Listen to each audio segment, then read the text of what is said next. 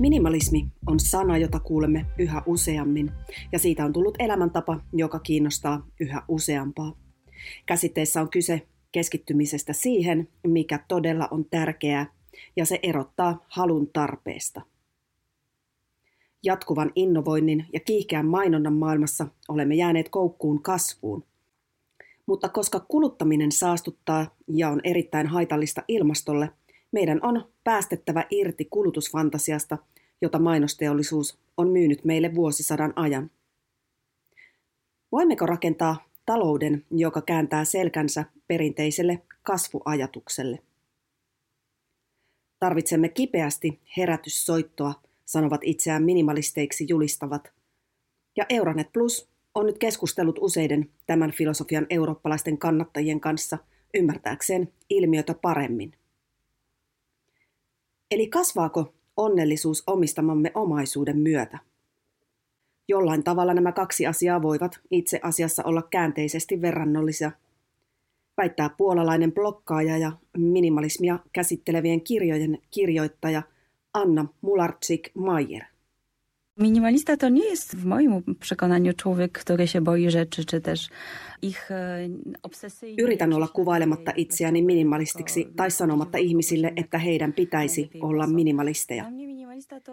Minulle minimalismi on työkalu tai ajattelutapa, jolla voin käsitellä sitä, mikä meitä ympäröi. Ja löydämme itsemme tällä hetkellä sellaisesta sivilisaatiomme kehitysvaiheesta, että meillä on valtavasti valinnanvaraa käytännöllisesti kaikilla elämän osa-alueilla sekä aineellisella että ei-aineellisella tavalla. Toisaalta se on ihanaa, mutta välillä myös musertavaa. Tarvitsemme keinoja pysyäksemme järjissämme kaiken tämän keskellä ja jotta emme hukkuisi tavarapaljouteen.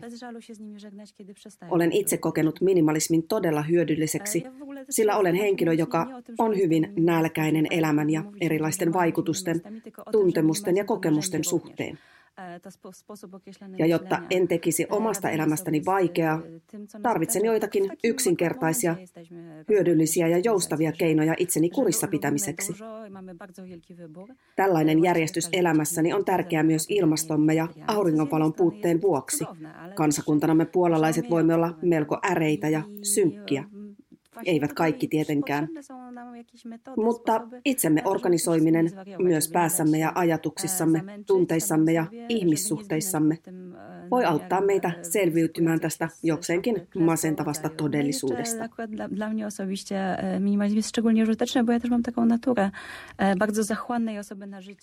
Viime vuosina mielenterveysongelmat ovat pahentuneet ja ehkäpä siksi, että meidän on yhä vaikeampaa tuntea yhteyttä asioihin, joilla on meille jotain todellista merkitystä. Covid-pandemia on vain pahentanut tilannetta ja uusia mielenterveysohjelmia otetaan nyt käyttöön ympäri EUta.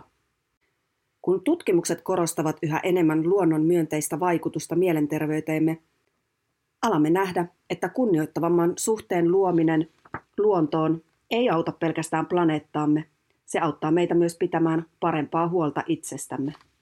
On selvää, että energiaa kuluttavien, ympäristöä kuormittavien ja lopulta kaatopaikalle päätyvien ostosten vähentäminen on olennainen osa tätä. Silti minimalismi ei tarkoita vain kotiemme tyhjentämistä roinasta.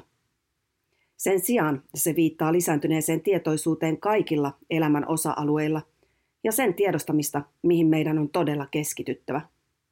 Kyse on siitä, että vältetään joutuminen kuluttamisen kaninkoloon kaiken muun kustannuksella – olipa sitten kyseessä Instagramin selaaminen tai vaatekauppaan käveleminen kadulla. Evelina Dumasienne, joka on liettualainen personal growth coach, painottaa, että on tärkeää tehdä päätökset tiedostaen, impulsiivisten päätösten sijaan.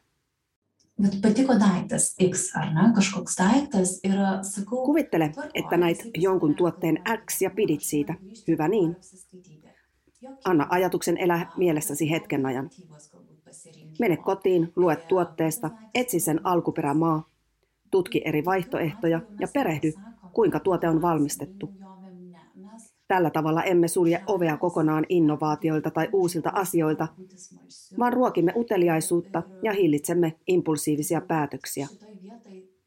Tämä tekee meistä rationaalisempia ja päätöksiä punnitaan suhteessa sisäisiin tarpeisiimme. Voimme tällä tavoin selvittää, mitä todella tarvitsemme.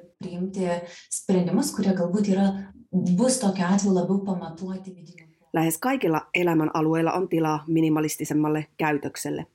Saksalainen tupettaja ja minimalismin asiantuntija Agnes Sedina kertoo, kuinka minimalismi auttaa planeettaamme. Also ich sehe ganz stark die Komponente weg von Fast Fashion. Ich glaube, das ist ein, ein sehr wichtiger Punkt, an dem jeder eigentlich relativ einfach se on erittäin tärkeä asia, jonka jokainen voi tehdä suhteellisen helposti, varsinkin jos soppailee käytettyjä vaatteita.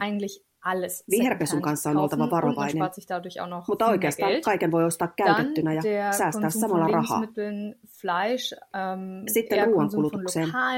Liha, osta mieluummin paikallisilta viljelijöiltä, koska sillä on myönteinen vaikutus paikalliseen maatalouteen. Toinen keino on edistää bioviljelyä. Nämä ovat kaksi tärkeintä tekijää.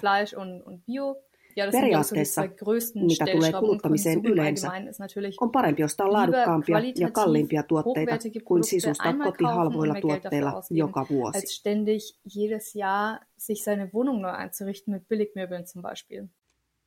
Jos maailma jatkaa kuluttamista nykyisellä vauhdilla, vuoteen 2050 mennessä se kuluttaa ikään kuin planeettoja ei olisi vain yksi, vaan kolme.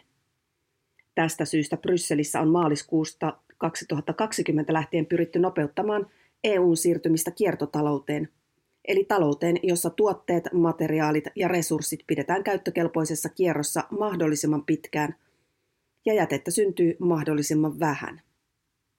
On olennaista siirtyä lineaarisesta ota tee käytä hävitä mallista kohti regeneratiivista eli uudistavaa kasvumallia, jos haluamme pitää resurssiemme kulutuksen planeettamme rajoissa.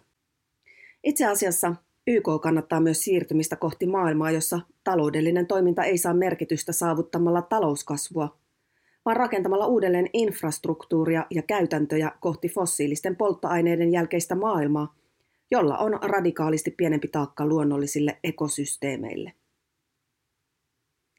Romaniassa eräs nainen teki päätöksen kääntää selkänsä suurkaupungille ja palata perinteisempään elämäntapaan.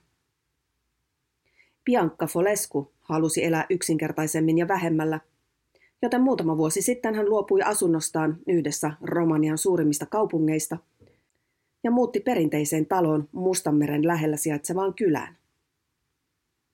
Foleskulla on nyt tiluksillaan, jonne pääsee vain päällystämätöntä tietä pitkin, eläintarha, hevosia, aaseja, kanoja ja ankkoja sekä oma kasvimaa. Kollegani Radio Romaniasta kysyi häneltä, mikä johti hänet radikaaliin elämänmuutokseen. Se tapahtui ajan myötä, eli se ei ollut mikään yhtäkkinen päätös. Ensimmäinen askel oli, kun ostin talon Vishinan kylästä saadakseni rauhallisen paikan, jonne voisin paeta viikonloppuisin lasteni kanssa. Aloin vähitellen rakastaa paikkaa, sen perinteitä ja tapoja. Opin ymmärtämään elämää maalla ja lopulta tajusin, että elämän yksinkertaisuus täällä tuo rikkautta. Ja tietysti silloin aloin miettiä mahdollisuutta asettua tänne. Samaan aikaan perheeni kasvoi.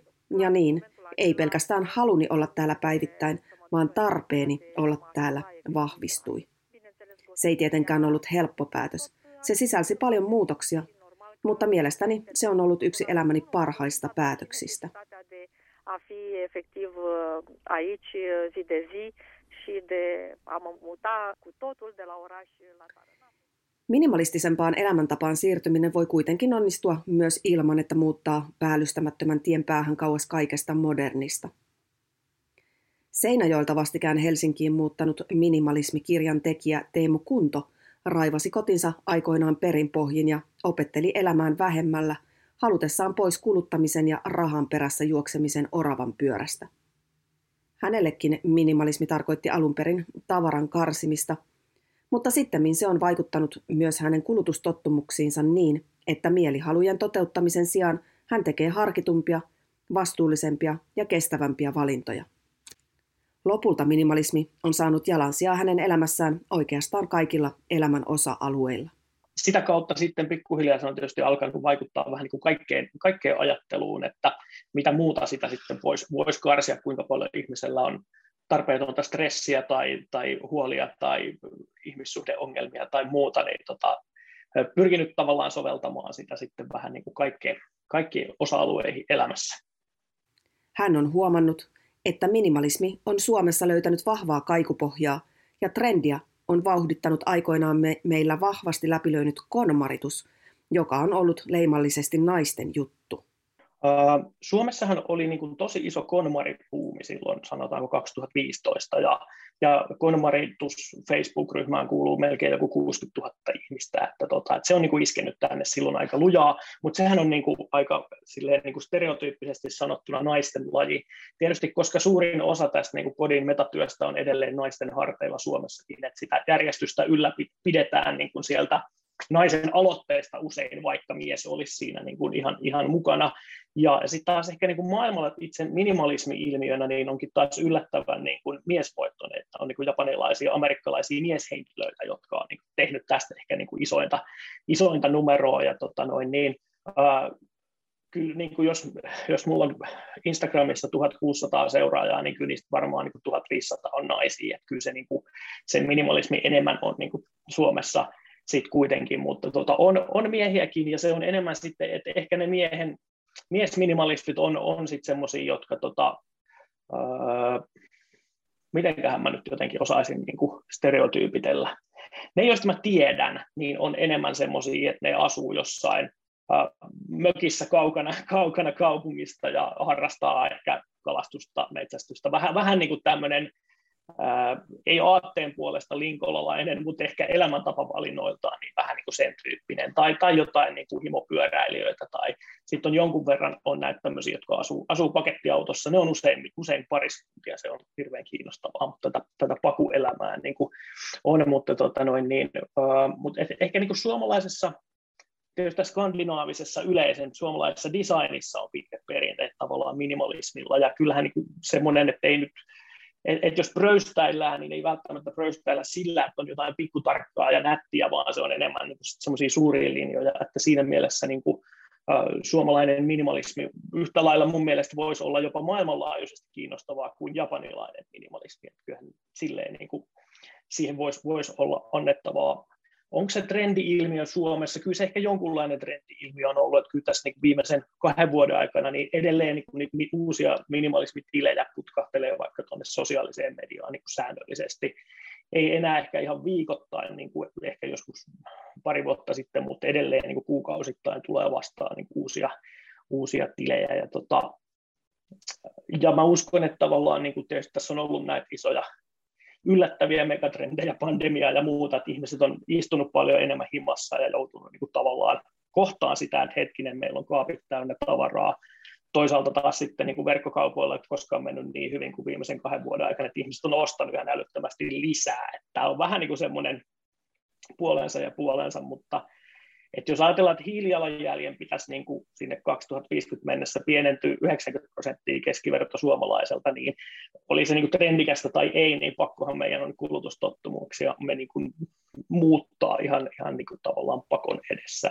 Tärkein minimalistisen elämäntavan anti Teemulle on ollut oman elämän selkiytyminen et ehkä niin kuin itselle se konkreettisin ilo on ollut, että semmoisesta niin kuin teen töitä, että, että täytyy verkkaa, että saisi fyrkkaa, niin sitä mä en enää niin tee elämässäni, että ei tarvitse niin kuin tavallaan sen takia painaa duunia, että saisi lisää rahaa, että voisi ostaa esineitä ja asioita, joilla voisi tehdä vaikutuksen ihmisiin, joista ei edes pidä. Minimalismi ei siis välttämättä tarkoita kaikesta luopumista ja elämistä niin säästeliästi ja yksinkertaisesti kuin mahdollista – mutta se tarkoittaa vapautumista tarpeettomasta krääsästä sekä aineellisesta että henkisestä. Kyse on sen päättämisestä, mikä on sinulle todella tärkeää ja ansaitsee aikaasi ja huomiotasi. Ajattelemisen aihetta, eikö vain?